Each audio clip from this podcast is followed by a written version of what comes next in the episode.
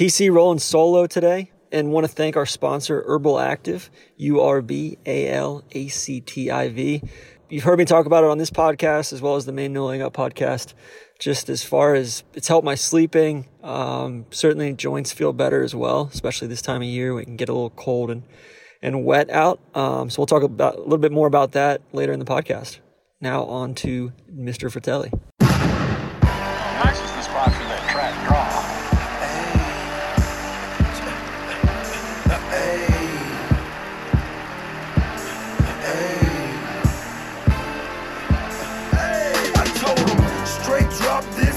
That. Right on my waistline is why I kept that strap. I remember nights, I didn't remember nights. I damn near went crazy, I had to get it right. Now I'm your favorite rapper's favorite rapper. Hey, now I'm your favorite trapper's favorite trapper. The absolute truth, yeah, no joke. Who me? I from the crack. Ladies and gentlemen, welcome back to the Trap Draw podcast. Actually, you know what? I'm not going to do that. This is a Trap Draw. Um, you know, got my guest today, Dylan Frittelli. Uh, Big Randy is is is out at the beach, I think, today, enjoying some sun. So you got solo TC here today. Um, Dylan, how are you, man? I'm good. Thanks for having me on. Pleasure, pleasure. Congrats on a on a great season. Um, we'll probably get into a little bit of golf talk, but I think for the most part, you you seem like a pretty interesting, enlightened cat. I'd like to uh, do some stuff outside of the golf space here too. So, um, where do we find you today? Um, I'm just chilling at home in Austin. Just finished a pretty heavy off-season workout and currently sitting on the couch, having had a nice lunch, and just getting ready for the afternoon to just chill on the couch. You watching the President's Cup? Heck yeah! I was yesterday. I had the uh, World Surf League um, big big wave Jaws event and the President's Cup on at the same time. I was watching both of them, one on an iPad and one on the TV. But internationals are doing me proud right now.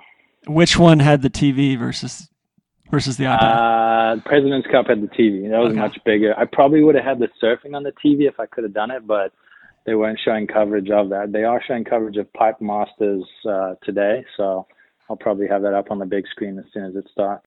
Is surfing kind of your your your other love? Yeah, for sure. I mean, I really love it. I grew up going to the east coast of South Africa as a young kid. Kind of stopped when I was 12 or 13 when I had soccer and other sporting events in the holidays. We couldn't really do it as much, but I always loved being at the ocean and getting in and boogie boarding, and body surfing. And then when I turned 18, I was like, okay, I'm strong enough now. Let's let's give surfing a go and try not kill myself. But yeah, I've been slowly fumbling my way through the the, the starting bits of surfing the last 10 years, I guess. Okay. Uh, any any favorite surf spots or anywhere you've you've been that that you're that you haven't surfed at that you're dying to surf? So, well, I mean, my home break in South Africa would be Scottburgh, which is a really nice right-hand point break. I have great memories spending time out there. But I actually surfed the day after um, Farmers Insurance Tournament in San Diego, right below La Jolla, just sort of slightly north above the the North Course. And I was out with Courtney Conlogue, who's another professional surfer. She was doing some media with the tour, and she asked if I wanted to go surfing on Monday, and I was like, heck yeah, let's go. So in recent memories, I guess Southern California has been good to me, but I haven't traveled much. I haven't done a, like a destination surf yet. I- I'm hoping to go to New Zealand. That's probably on my list, and then I guess anywhere in Hawaii or Southern California is is my next best opportunity.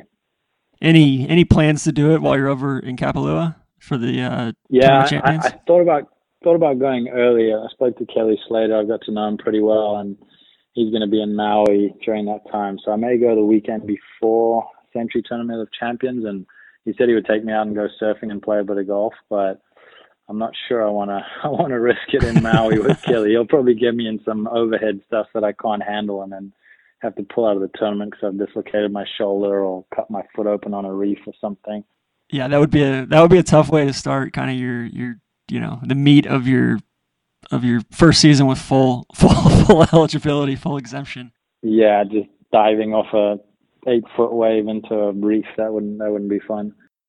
So do you ever do it in in Texas? I know they've got those like I know Kelly's got one of those wave pools in Texas. Is that ever So, well, Kelly's one is actually in California, but there's one in Waco um, that's operational. It's pretty cool. And then there was another one in Austin called NLand, which the WSL has actually recently bought. Not many people know about it, but it was a decent wave in Austin. But I spoke to Kelly, and they're hoping to get it up and running. I think by summer next year, late summer.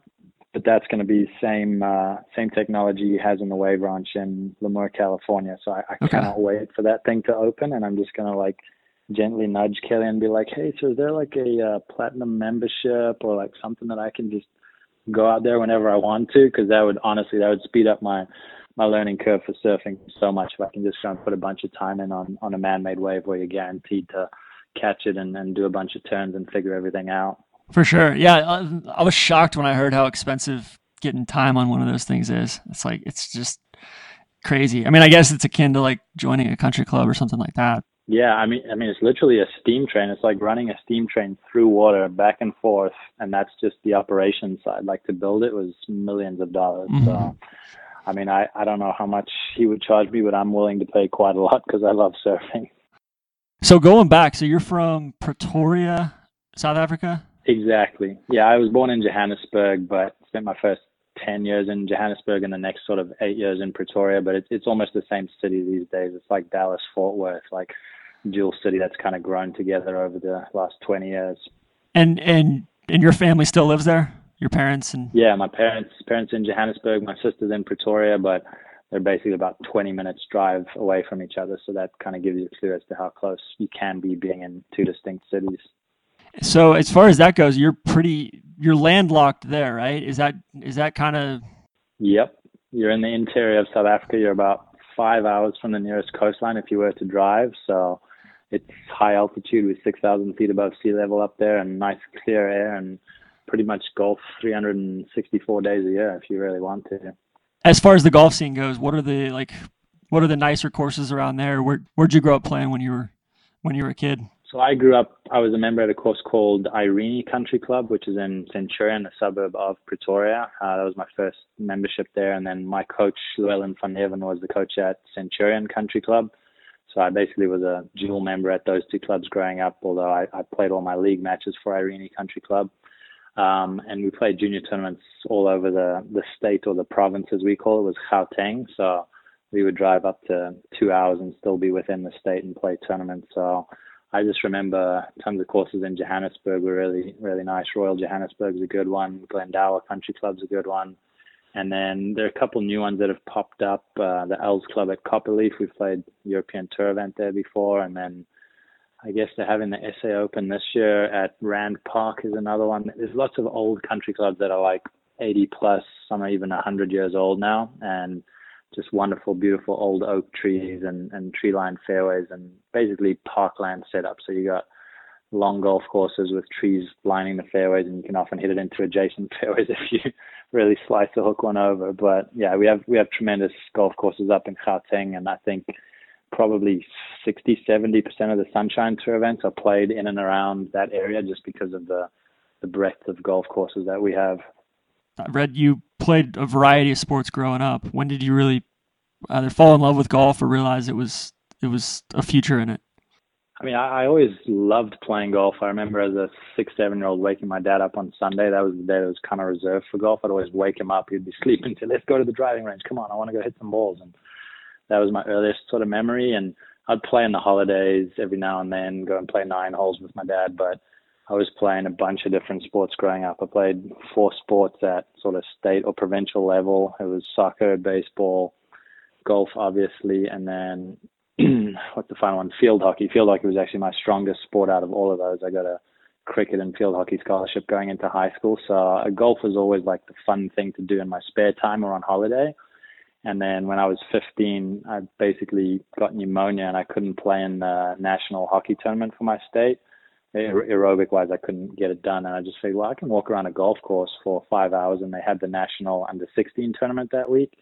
And I played terribly, had pneumonia, and I finished like 20th. And I was like, hang on, if I can finish 20th with pneumonia and like not practicing at all during school time, maybe I could actually be good at this. So I try to like convince my headmaster at my high school to let me just play golf for a year, and, and he wouldn't allow it. So I ended up leaving that that high school, which was I guess it was a wonderful high school experience for me. But then I did a sort of private tutoring, homeschooling type thing, and gave golf a run for a year. And after that year, I looked back and I was pretty much number one junior in the country and figured, look, if, if I've done that in one year, what could I do in another two years of high school? And that was basically the turning point for my athletic career. And then at some point along this, you won the the World Junior. Yeah, exactly. So that was 2007. That was the second year after I'd basically devoted my time to golf. Um, uh, just knew about the tournament growing up and knew the different age groups and was looking at college golf and all the college coaches we reached out to said, Hey, like we can't just give you a scholarship without seeing you. So maybe pick a tournament if you can afford it. Luckily my parents saved a bunch of money and we went out to San Diego and played in the 15 to 17 age group and I ended up, I guess, winning by five. It was a pretty cool experience winning a tournament in the States. First time I'd traveled overseas to play in a tournament and that opened up the doors to a college scholarship. I took a visit to Austin the next week and checked uh, University of Arkansas out as well. So it was basically those two schools that had offered me a scholarship, and I went with Texas. And I guess in the end, that was a really cool decision and a fun way to see America and not just like end up in a city somewhere and, and not enjoy your college experience. So it was cool to to see Austin before I came over. It's always funny. Like uh, I know David Lingmerth went to Arkansas. Do they yeah. just recruit a lot of international players? Is that kind of their thing? Yeah. So Br- Brad McMakin, he started out at Lamar out in Beaumont, Texas, and he had a bunch of South Africans there. There was a pipeline of guys for a while. Um, Justin Harding was one of them. Oliver Bekker, Darby van. So they had a bunch of good players out there, and then he got the head gig at Arkansas, and I guess he just has a forte for getting internationals. And as far as Texas goes, did you just love Austin? Yeah. So the interesting interesting thing was I actually had family in Austin. So my dad's my dad's cousin, my second cousin, was a professor of music uh, at the University of Texas. He's a pretty much a somewhat world famous violinist, and when he stopped playing on a bunch of orchestras he played around the world, he settled in Austin back in I guess mid '80s, and he's had three kids over here, and so he is kind of like extended family for me. But that's how he came to know the University of Texas, and that's why we made a connection with Coach Fields. We're like, oh, we've heard about this place, and turns out it's actually a really good university and really good athletic program. So in the end, it was pretty cool that I had family in town here as well. That was another connection. So I saw you majored in geography. I am a mm-hmm. I'm, I'm a geography buff. I don't know what it is about it. I always Ooh. I've always just been drawn to like I love maps. Okay, like, can, can I quiz you then? Let me let me quiz you then. Yeah, what are the please. three main facets of geography? Three umbrella genres because everyone says to me, "Oh, you're a geography major. Like, do you know where you're flying to, and you know city names?" And I'm like, "Yeah, dude, that's like that's like third grade geography." But anyway, so what are the three main? Uh, I, I think you should be able to get two out of three. If you get two out of um, three, I'll give you a passing grade. Would it be like? Is it like? Are we talking like topography? Yeah, okay. So you're on the right you're on the right track there. So I'll give you that. That's one. Physical, so physical geography, the landscape, mountains, rivers, all that. Political geography. Yeah, pretty pretty close. Human geography would be the term. So it's okay. people and places and why people congregate in certain areas and, and then the third one you're never gonna get. Um it's somewhat new. It's come up in the last ten to fifteen years. It's it's big in sort of political spectrum and businesses and the way they project maps. I was gonna say, would it be like some some sort of demographic? G- GIS, yeah, exactly. So okay. GIS is the term they use, global or geographic information systems. Those are the three facets. So I have to remind people that my studies are a little bit more intense than just naming cities and yeah. knowing which side of the world the sun comes up on. Did you specialize in a certain certain facet of it? So no, I just got a general geography degree. I thought about it for a moment doing um, environmental resource management, and then there was another degree that popped up when I was a junior. It was basically a biology and geography degree together, and that was like environmental sciences. But I would have had to have stayed an extra semester, so I decided not to do that. Just got a general old BA in geography. What what drew you to it before you got there, or had you always kind of had it in the back of your mind that you wanted to get into that sort of study or I had a really good geography teacher when I did that homeschooling thing, and I really loved the content of my high school syllabus. So I got to Texas, and some of my teammates actually gave me great advice. They said, "Bill, your, your undergrad degree doesn't really matter that much." I was like struggling to declare my major, and they said, "Just do something that you enjoy because." if you're trying to get a job out of college, you're probably going to have to get a master's or a doctorate, or you're going to have to have a network that you'll like walk into a job. So that really calmed me down. I was like, okay, I enjoy geography. The classes are quite small. I got to know all of my professors, sort of 20 to 30 kids class size.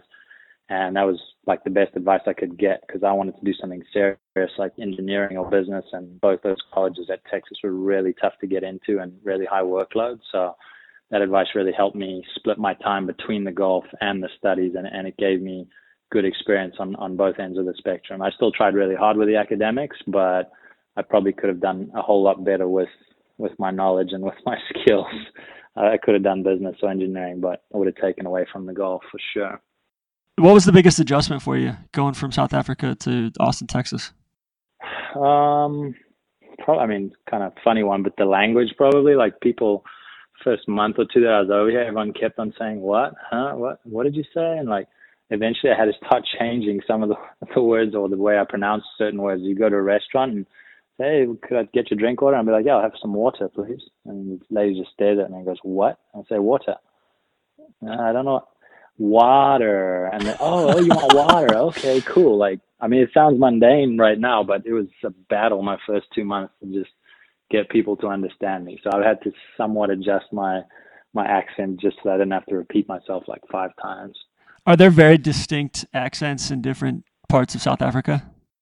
Yeah, there are, but most people won't be able to pick up on it. Obviously, South Africans will. I, am an English language first speaker, so I don't really have an Afrikaans twang to my to my language. But if you're an Afrikaans guy, you grew up speaking Afrikaans in your family, you would have a much heavier South African accent. And then guys in Cape Town are kind of like the California accent in America, just really like, yo, bro, what's up? Like very chill surfer vibes. And then Durban, East Coast, they don't really have a strong accent, but Joburg, Johannesburg, where I grew up, definitely has a sort of distinct accent. But I'm pretty neutral when it comes to everything. My mother was a teacher, so she always like slapped me straight, like, don't say it that way, say it this way, speak proper English, and that's kind of stuck with me.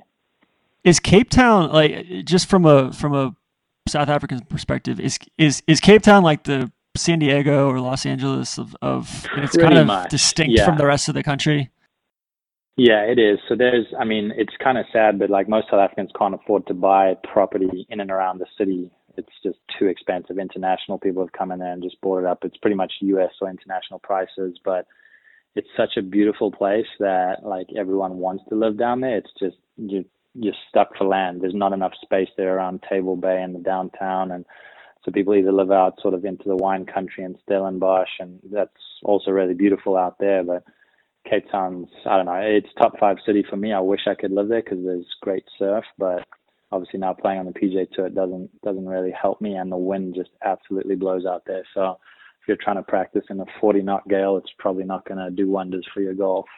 And then, as far as Pretoria and Joburg go, how would you? I mean, do you enjoy going back? Do you still consider that home? Or oh yeah, no, I love it. I mean, I haven't been back in a year now, but I'm really starting to miss it now with Christmas rolling around. I won't really see my family until March next year, but yeah, I love it. Just it's it's such a fun place. Like people are so happy and welcoming, and yeah, we've had our issues with.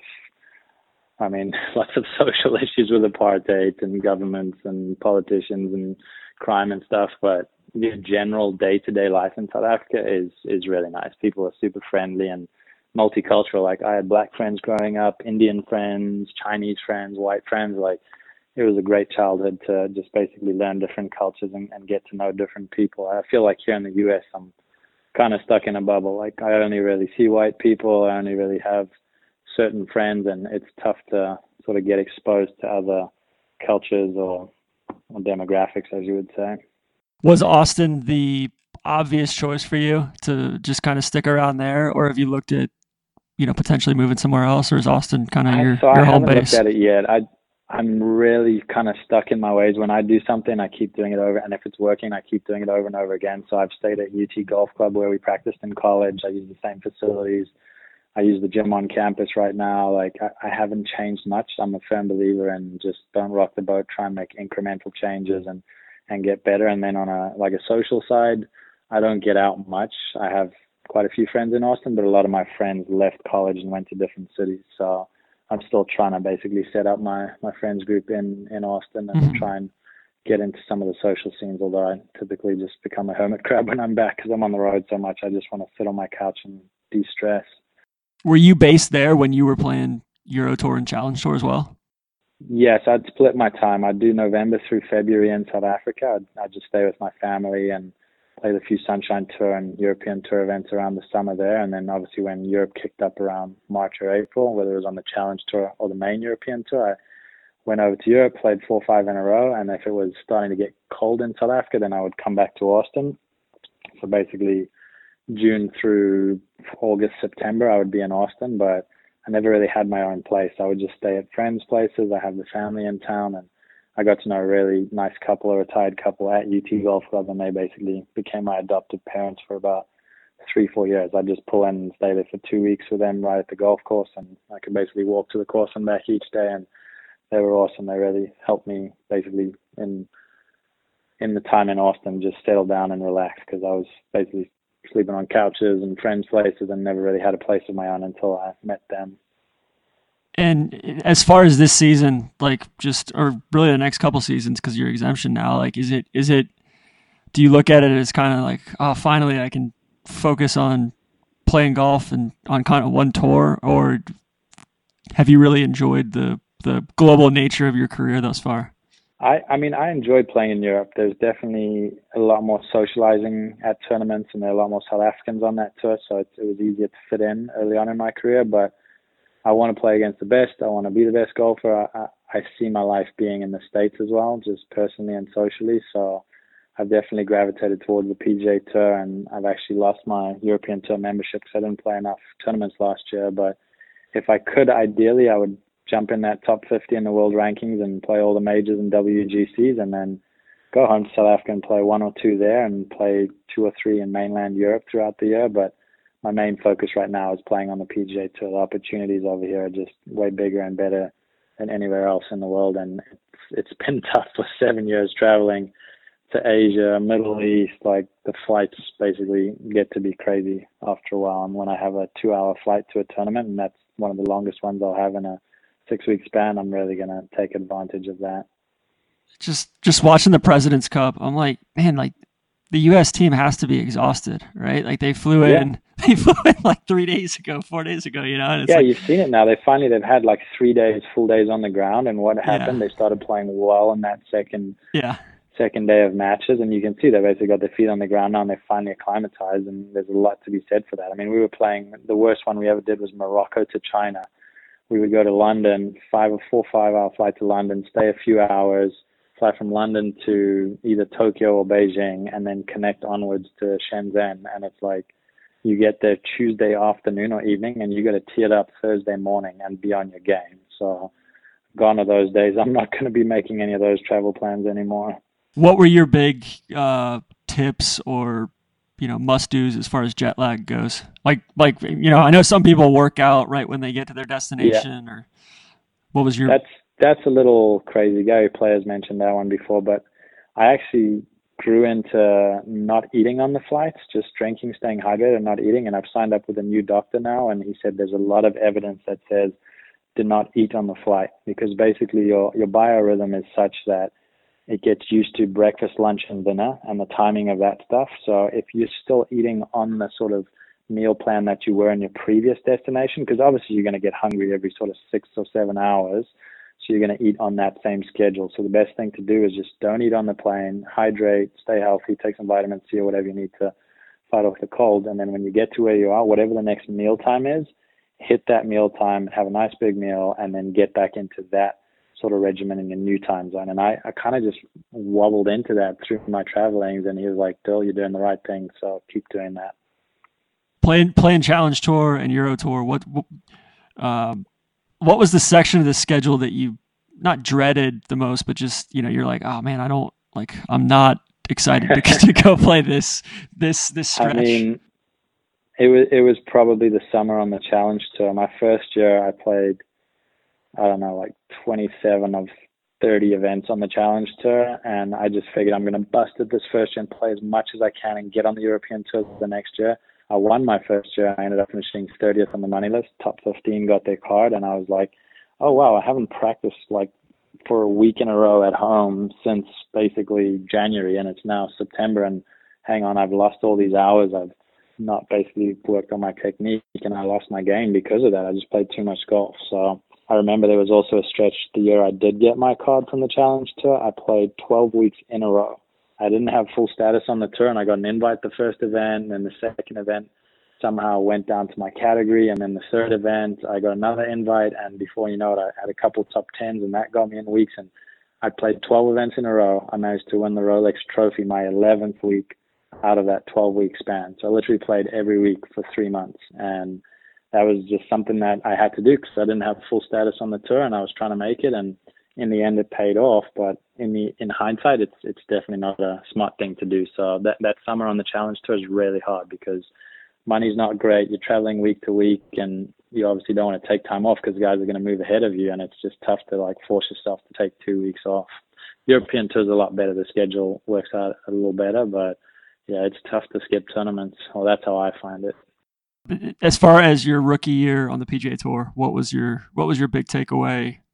Um, you know, as far as just key learning there, what are you going to do differently this year? I mean, obviously you had a successful year, but yeah, it was. I mean, it, it was a weird year. I obviously won won the John Deere. That's huge. But my second best finish was 18th place. Mm-hmm. So I look at that and I go, it really wasn't a successful year by my standards. I'd played 10 or 11 PGA Tour events before that year started, so I should have had a leg up on any other true rookie. And I felt like I didn't really play that well. Most of that was brought on by stress of trying to keep a card, and I'm so worried about 125. And and finally, when I won John Deere, that all just went away. And since then, I've played back to the standard that I know I can play. So I also had to obviously go through the whole year not having played any of the courses. You've got guys that are either US based that have seen the courses or seen the conditions or been on tour for 10 years and they know the course backwards. So I was doing a lot of extra work trying to play 18 or 27 holes in practice just to get used to the course and know the little idiosyncrasies. But all in all, when I look back at it, I mean, it was a successful year. I won, I kept my card, I, I did well, but by my own standards, I probably didn't achieve what I wanted to achieve. So th- this season is definitely going to be a lot more focused approach, and I'll feel way more relaxed knowing I have a job for sort of two years in the future, and I've seen some of the courses before, so I definitely see this upcoming season as a year that I'm going to progress and, and do way better than last year. I've already made 300 odd FedEx Cup points just in the fall series alone, so that's a really good sign heading into next year.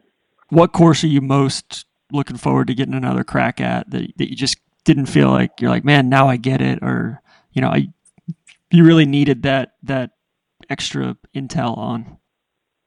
So, I mean, I, I wouldn't say there's nothing that I sort of if I don't really achieve at a golf course, I'm not going to hold hold against myself. But I really enjoyed Hilton Head. I'll tell you the two that I'm really looking forward to: Hilton Head and TPC Sawgrass for the players. I played the Junior Players Champs in 08, and that was just the coolest thing ever. The PGA Tour just basically gave us a golden ticket and showed us around and all the videos from the previous players championships and seeing that tournament from inside as a 17 year old going into college i was like wow. And, and, honestly when people ask me what my favorite golf course is mm-hmm. tpc sawgrass is that course. I love pete dye design. I was there a week ago or two weeks ago stayed with julian suri and played two practice rounds so i could basically remember the course and that.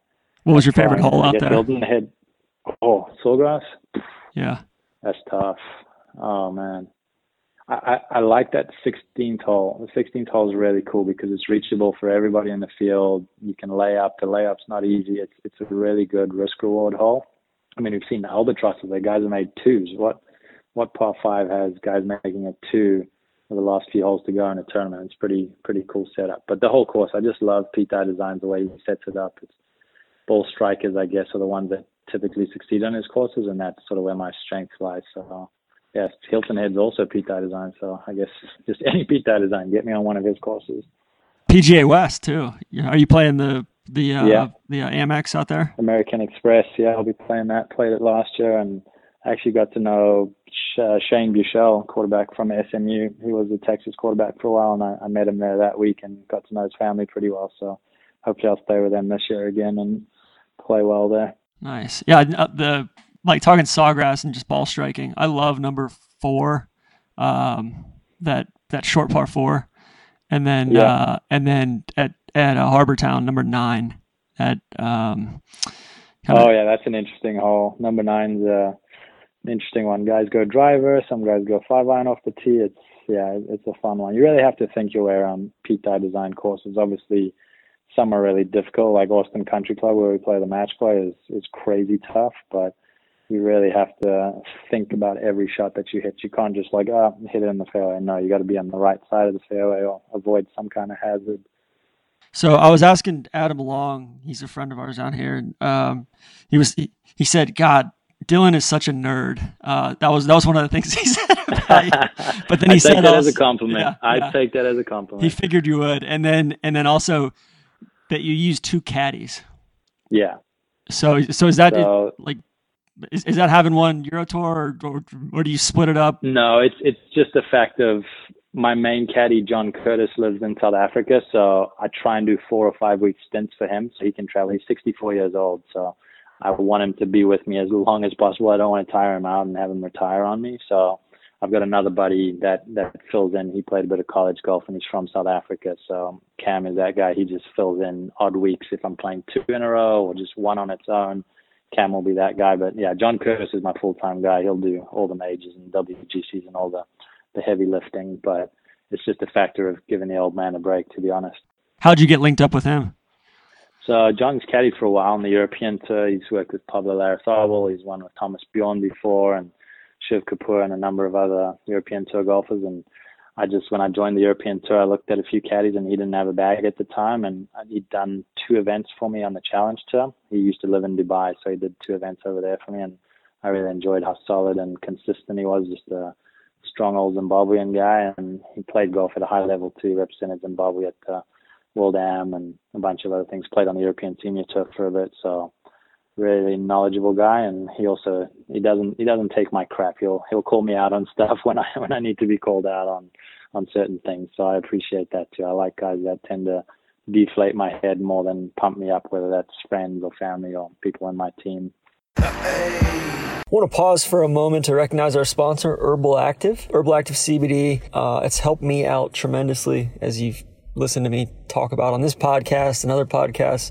I was pretty skeptical at first. My mom actually got me into CBD. Uh, I'm a pretty notoriously light sleeper amongst the group, and it has helped me not only fall asleep but stay asleep.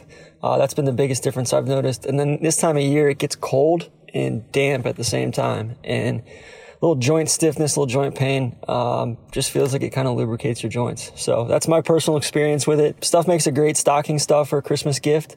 Uh, urbalactiv.com, U-R-B-A-L-A-C-T-I-V. Use TrapDraw20 to get 20% off your order. Tell them TC sent you. And, uh, and yeah, feel better in 2020. That's kind of the bottom line. And thanks to Urbal Activ for their support of the Trap Draw. Now back to Dylan. As far as just your career in general, it seems like you win in nice places. Like you've you've won in Austria, you've won in uh, you've won in Geneva, you've won in Mauritius. Like you know, is there something to that? Uh, I don't think so. I, I think there is something to not winning in South Africa. So I still haven't won an event back there. On I won a minor 36 hole event on the Sunshine Tour, but yeah, I haven't played well back home because I guess family and everyone around the event tends to stress me out. So I always tend to play better when I'm far away from family or outside distractions. But no, I just I, I like to travel and I'm pretty diligent with staying up to speed on my physical stuff, my diet, all that. So whenever there's an edge that I can gain in that sense, I think that helps a lot because some guys travel long distances and they just don't care to work out or they eat a cheeseburger or whatever it is and I'm not going to give in to that pretty easily. So that may be a fact of the far long, far flung like tournaments are the ones that I do well in.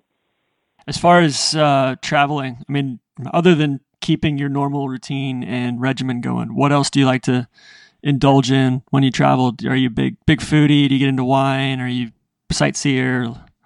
So when I was in Europe, I try to go out and hit some museums and like local spots and architecture and stuff in the big cities. But now that I'm in the U.S., I'm honestly I'm struggling to find things to do. I I tend to just go on like TripAdvisor or something and just see what sort of cool things there are in and around where I, where I'm at. But I don't have any go-to things like restaurants. Sure, I'm single right now, so I don't have anyone to share that stuff with. Hopefully, one day I'm married or have a girlfriend I can go out and do cool restaurants, but pretty pretty boring when I'm on the road. I'm always trying to maximize my time, so it's often just back to the hotel and do some recovery stretch and foam roll, and then head to bed early.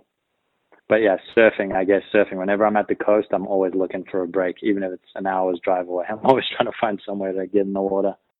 Well, yeah, we've got surfing here in in uh, North Florida. It's just you know I can't say it's any good, but we've got some. No, it's, we got it's some three or four think. footers. I've got know. a got one of the Callaway reps in New Smyrna Beach. He's a good friend of mine now, and he tells me, "Bill, you got to come visit." New Johnny? Smyrna has some pretty good.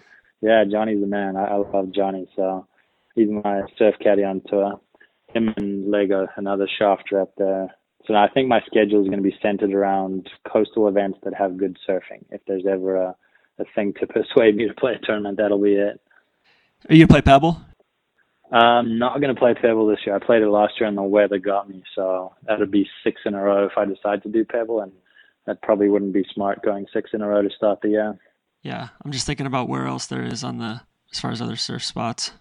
It's it's kind of slim pickings. San. Diego's huh? probably the best. Uh, LA is pretty good. I mean, San Clemente, California is the spot for surfing. So if I want to drive an hour and a half down there, anywhere on that sort of southern side of LA is pretty solid. So I'm looking forward to LA Open again and San Diego. All right, leaving the flag stick in. You're a big leave the flag stick in guy. One of the one of the bigger Exactly. Leave the Flagstick guys in on tour. Were you immediately switching over to that when they changed that rule, or how did that no, come about? I tried it out in the December and messed around, and then got to Hawaii, messed around with it a bit, and then I just said, okay, I'm going to give it a go because I feel I felt like it was helping me a little bit, and then I didn't track my stats per se, but the one thing I did a year and a half ago poorly was get the ball to the hole. I left a lot of putts short, and I noticed whenever the flag was in, I seemed to see it as a backboard. So I was more aggressive from sort of eight to 20 feet. I wasn't just rolling it up with like drop in speed. I was actually hitting the back of the hole. And obviously, if you leave one and a half, I was leaving one to two putts short from that range every round, and that's not going to be helpful. So as soon as I saw that I was more aggressive, I thought, you know, I'm going to keep doing this. It makes sense. And then on the three, four footers, it's so easy. Like you've got a small defined target. You just set it up. You're never really right edge, left edge from three feet. That's the most you're going to give it. So I always just see the pin as a nice small target backboard, and I just hit it nice and firm, and that, that's helpful for me. Do you subscribe to the the Bryson, you know, coefficient of restitution stuff? No, no. I I spoke to him at the British Open this year, and the pins were slightly wider and thicker, and the wind was blowing. He's like, "Oh yeah, I'm taking it out this week. Like it's not gonna stop the ball." And I was like, "Dude, it's gonna be so weird having seen the pin in all year, and now you're gonna take it out." And I just stuck with it, even if Yeah. a one putt in two hundred thousand holes is gonna bounce it out. That's my theory. There's probably one putt in a three or a four year period that the pin might save, but it's not going to be a factor that's even going to affect anything. Yeah, it seems weird to kind of willfully introduce another variable, like a larger variable, Yeah. to counteract a smaller variable. Yeah. I mean, I, I will take it out if the wind's blowing and the pin is actually moving in the hole. I actually asked one of the referees this year on tour, I said, can I take a rubber band and tie the flag? Because it's like when it blows, the shadow often is over my ball and it's distracting, but also the flag stick's moving a lot. And they're like, uh, actually, we don't know if you're allowed to. And they still haven't come back to me on it, but I'm assuming that it's it's not legal to do that. So I just haven't done it. Or it is legal, and they're just they're just trying to draw it out as long as possible because they know you're going to be. yeah, probably they don't want guys taking rubber bands tying down the flag sticks now. Is that kind of your nature? Like always, always questioning. Oh yeah.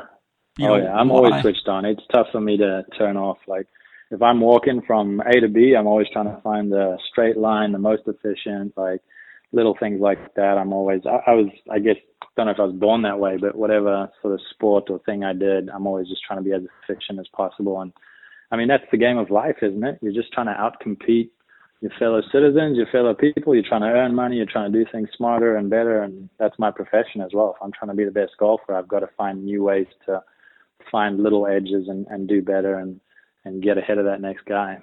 I'm thinking of uh, George Clooney. You ever see that movie Up in the Air? Yeah, I've seen. I can't remember it exactly, but it does ring a bell. Yeah, basically he's like fire people. Is that what his job is? Yeah, uh, yeah, yeah. But he's he's like this road warrior, frequent flyer, and he's so competitive, even about getting through security quickly Yeah. and be you know being efficient with all that stuff. That's that's kind of what I'm picturing here. Of Yeah. like, I, I'm learning how to switch off though. Like the surfing Okay. is helping with that. Things that just kind of I can relax and just take a breath. Like I'm learning that stuff, but it, it definitely goes against my nature. Yeah.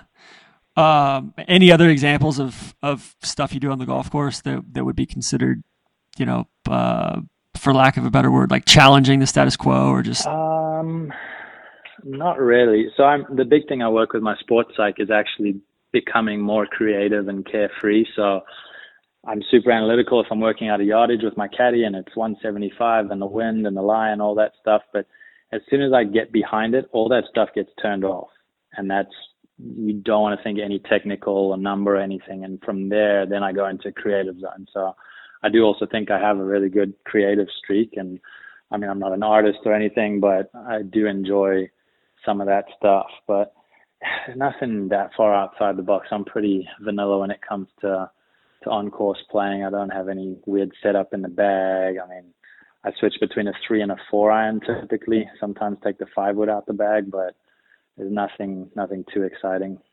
what, uh, what's the biggest difference between European tour courses and U.S. tour courses? Just to, you know, I know there's probably all sorts of variables and all sorts of differences between different parts of the schedule, but just overall, what's been the biggest learning curve for you? I would say it's the variation. So European tour, you go some weeks like that's. You know, I told you how long the trip was and how, and you go from 11, 11 and a half greens in China. Well, that would be the week after, but Malaysia would have tournaments that's like eight on the stump, and then Morocco would be like 13. So you're going like three weeks in a row from eight to 11 to 13 on the stump, and you're like, well, how do I adjust to this? And then you got different grasses, you got different weather conditions, temperature, wind. Like that's the that's the craziest thing about the European tour is it's so variable. I felt like on the PJ tour, every week we step up and the greens are 10 on a Monday, they're 11 on a Thursday, and Sunday they're 12 or 13. They do a really good job at simulating that same same course condition every week. Which I mean, it could get boring if you if you think of it that way, but it's nicer as a professional athlete to have fewer va- variables that it comes down to more of a I guess an execution or a, a skill based thing rather than sort of a luck luck element. The sunglasses. I got to ask you about the, or just the glasses. So, Yes. what? Tell me about your eyesight. Walk me through that. So I've got a lot of feedback, obviously, about those sunglasses. When I won John Deere, I had probably like 20 or 30 people message me on Instagram, like, "Oh, what are these glasses? What's the deal?" And basically, I had a prescription done when I was 18 when I got to college, and I'm like, "Oh, your eyes aren't great." So I had uh, inserts put in regular sunglasses and tried them out. I was like, "Wow, I can read greens better. I can see the ball now over 200 yards." And ever since then, I just like, let me just stick with it. And I got a couple new prescriptions, but it's basically a fact of just having better eyesight and then not liking contacts. I tried contacts and my eyes just went red and bloodshot, and I tried different kinds, and it just didn't work for me. So I figured, while my prescription's not that strong, I can probably just get away with the lenses in my glasses having that prescription. And I, I may look into LASIK later down the line, but it's kind of become a a trademark of mine now, and also obviously protects you from the UV sunlight. So it's definitely something that I I'm going to keep doing. Yeah, it's def- it's definitely distinctive. It's like uh, Bobby Bowden, the old Florida State football coach, used to wear Oakleys with just you know kind of clear lenses in them. It's like that. Yeah. I, I dig it. It's cool. Um, you seem like a big sun protection guy too. You, you're always wearing the sleeves, Yeah. right?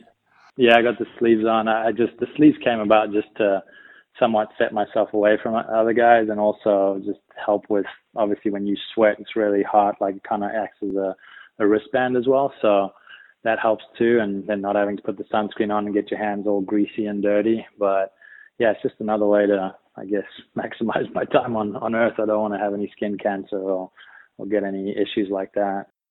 Um, do you play a lot of recreational golf, or you you pretty much shut it down? Honestly, no, no. I shut it down when when I can. I try and again with that analytical side, I try and take as much time off as I can to clear the head because I always play way better when I have less stuff going on. So, like right now, it's December. I've taken three weeks off and I've got stuck in in the gym lifting some heavy weight, trying to get stronger. And I'll start up again probably eight days or ten days before the Monday of Hawaii. So that I feel like is enough time for me to get back up excuse me, to be back up to speed and, and be able to play well that first week out.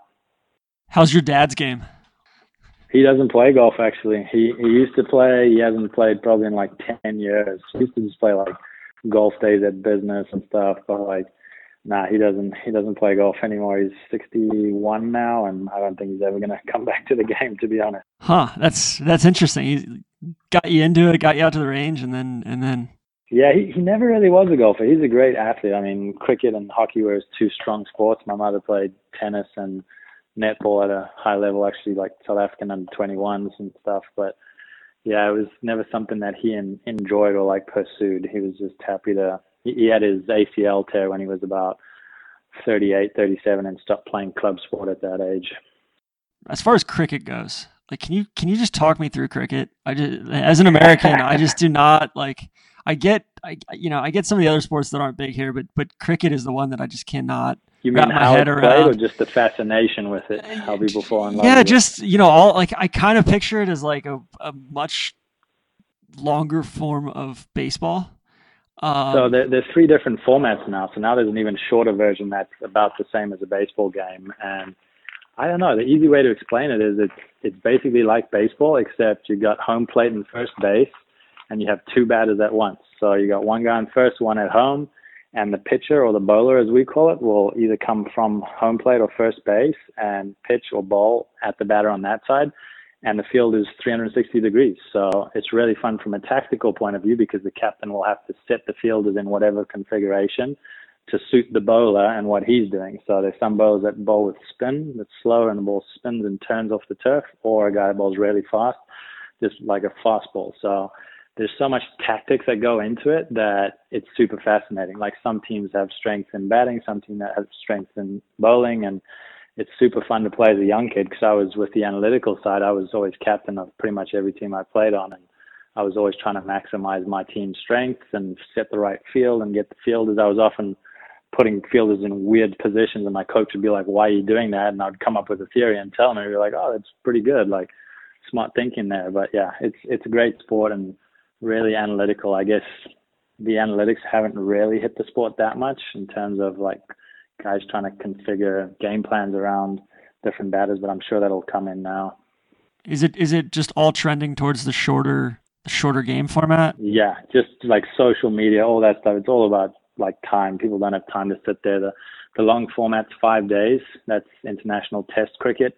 So I think there's 12 test playing nations now, and then you got the 50 over. So one over is six balls. So basically got 300 balls to score as many runs as you can, and you got 11 batters. Once you get 10 of them out, then you're done. So 50 over game is still pretty strong. That's what they have the World Cup in. That's that's the format, and then the shorter format it's 20-20, so 20 overs or 120 balls. That's kind of like a home run derby. You guys start hitting for the fences, and that's really fun to watch and attend. Huh. Um. Yeah. It's like so. I've so Matty Kelly, Mark's cat is is yeah is is here in Jacks. He's always like my Aussie rules football guy to kind of explain that to me. So you'll you'll be my cricket guy. Um, yeah, I got you there. As far as American football, have you gotten into that at all? Yeah, so obviously in college, Texas Longhorns. That that's my team. I go out to every game I can when I'm in town. Got to know a few of the guys on the team while I was here. I actually roomed with football players my junior year, so one of those guys is in the league for a year or two, but actually dated Justin Tucker's sister for a while, so I got some experience there with Justin. He's done amazing things in the league now. Um, I don't have a pro team though. I've kind of, yeah, not really a Texans fan, not really a Cowboys fan. So I just tend to support the teams that I knew guys on the team that had played at Texas, but now I've kind of kind of lost that that love to watch the pro game. But I do do watch a lot of college football. How was Texas when you were there? That was was that the end of the Mack Brown? Yeah, it was. It was so Colt McCoy's second year. We went to the Fiesta Bowl my freshman year. Um, I think we were Rose Bowl the second year, and then we had the the national championship game with Alabama at the Rose Bowl the following year. So it was really strong there the first three years, and fourth year we had uh, Garrett Gilbert come in after Colt left and didn't have a good year, but since then, basically, it's been all bad times for Texas. So yeah. I had three out of four really good years. Who in, who of the guys you roomed with is in the league or or, or spent some time in the uh, league? David Snow was the guy. He was our starting center. He he never got signed out of the draft, but he was I think two years with Pittsburgh on the practice squad and somewhere else off. He was in Buffalo as well for a year, I believe. So that was my buddy that that made it through. And then obviously Justin Tucker's done crazy things. I checked his kicking percentage the other day, and he's far and above the best kicker in I guess the history of the game if you look at his percentages. Yeah, he's doing some historic stuff. He's like the I mean it's wild. um, it's crazy. Are you a Herman guy? Um, no, I'm a Texas Longhorn guy. So everyone, new coach comes in and they all go, "Oh yeah, we're back. We're gonna be good." I'm going, guys, come on.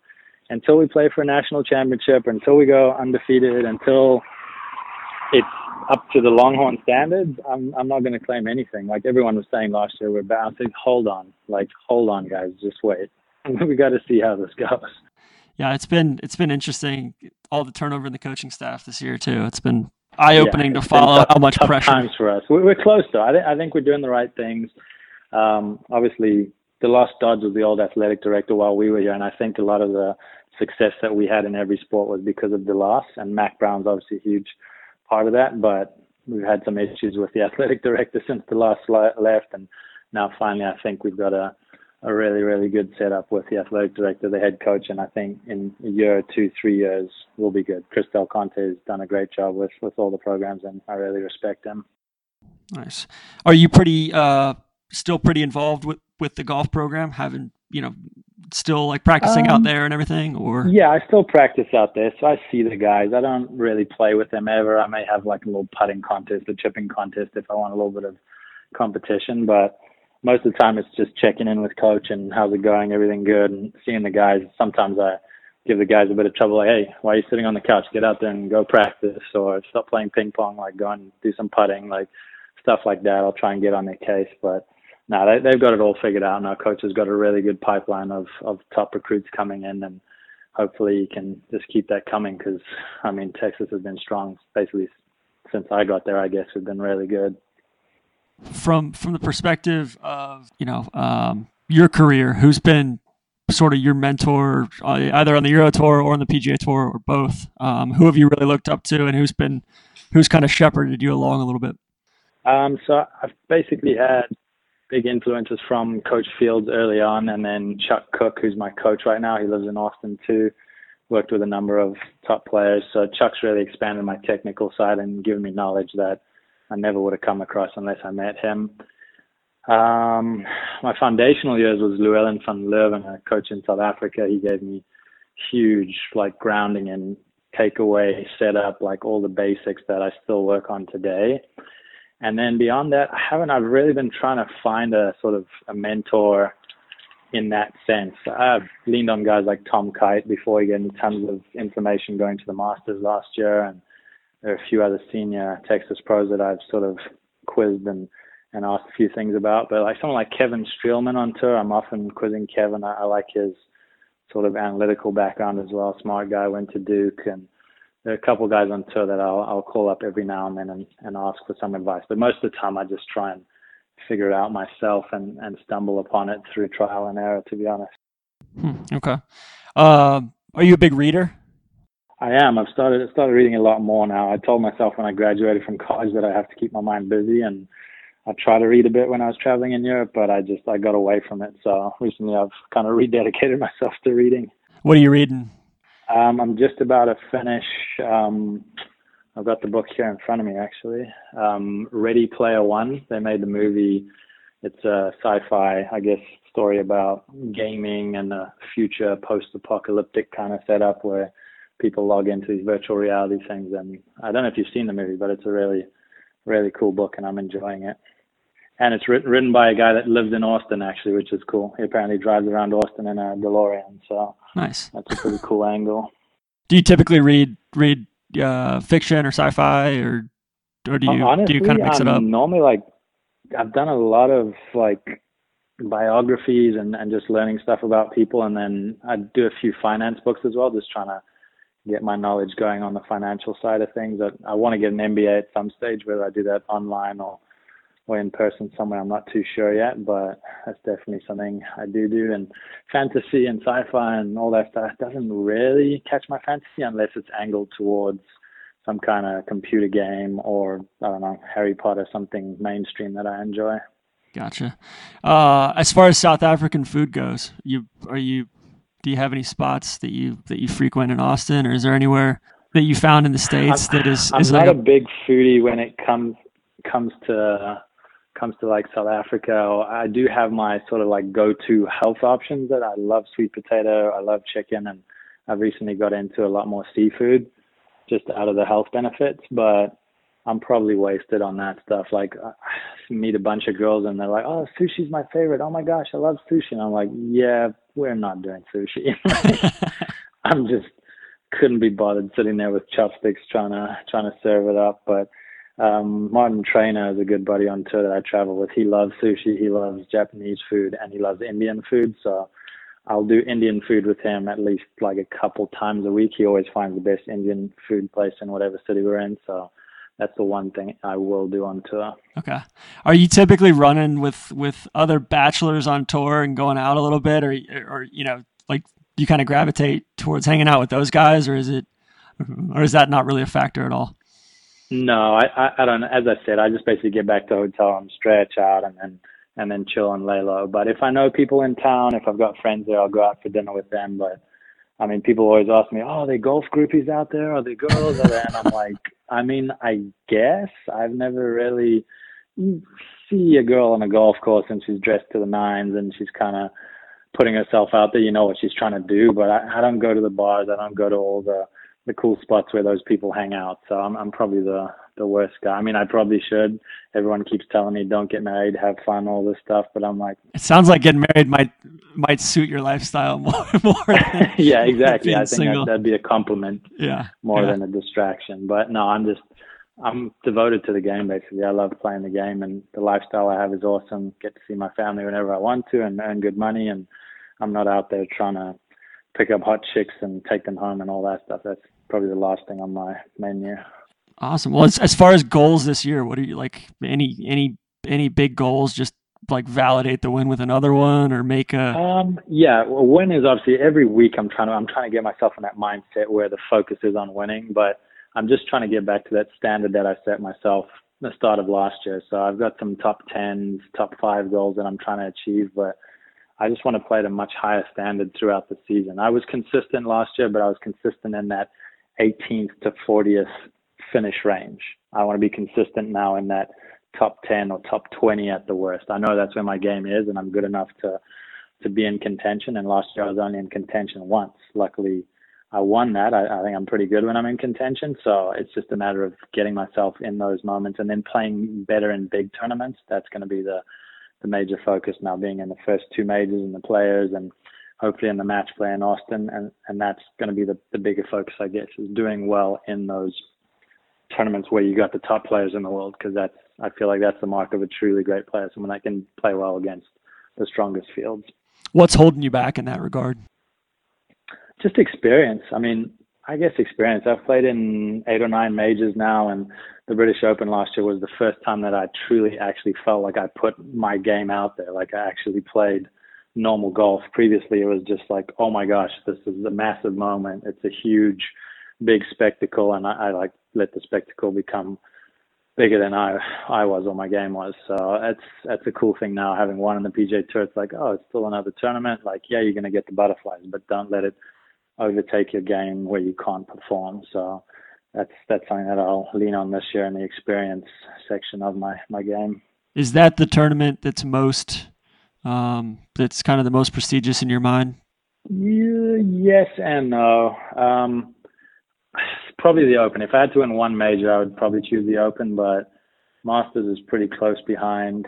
Um, yeah, I mean, I'm not one of those guys. I don't want to be number one in the world. I don't want to win 10 majors. I don't know if Spieth had that sort of angle. He always wanted to beat Tiger's records at whatever landmark date or age, but I'm not one of those guys. I just want to go out and maximize. If my my best effort is winning five majors, cool. If my best effort is never winning a major, great. As long as I felt like I gave it my best chance and I did everything I could, then then I'm going to be happy. Mm-hmm.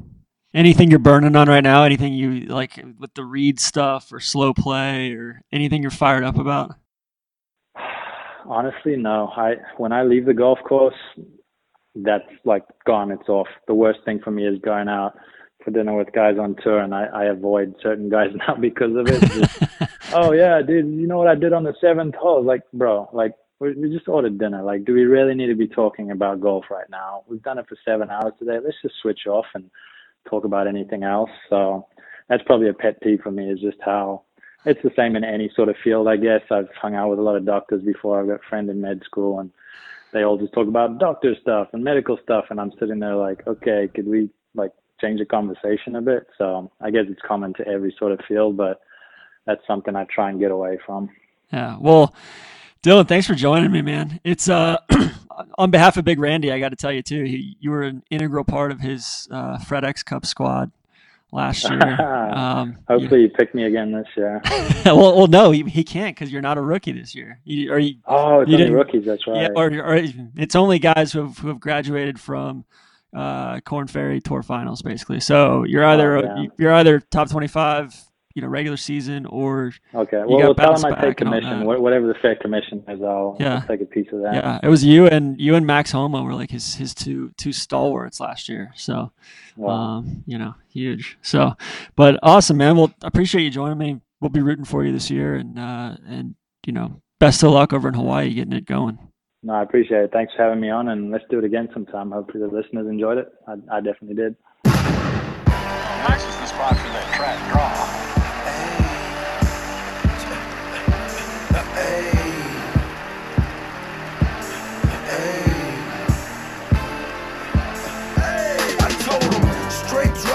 and ziplock that. Right on my waistline is why I kept that strap. I remember nights, I didn't remember I damn near went crazy, I had to get it right. Now I'm your favorite rapper's favorite rapper. Hey, now I'm your favorite trapper's favorite trapper. The absolute truth, yeah, no joke.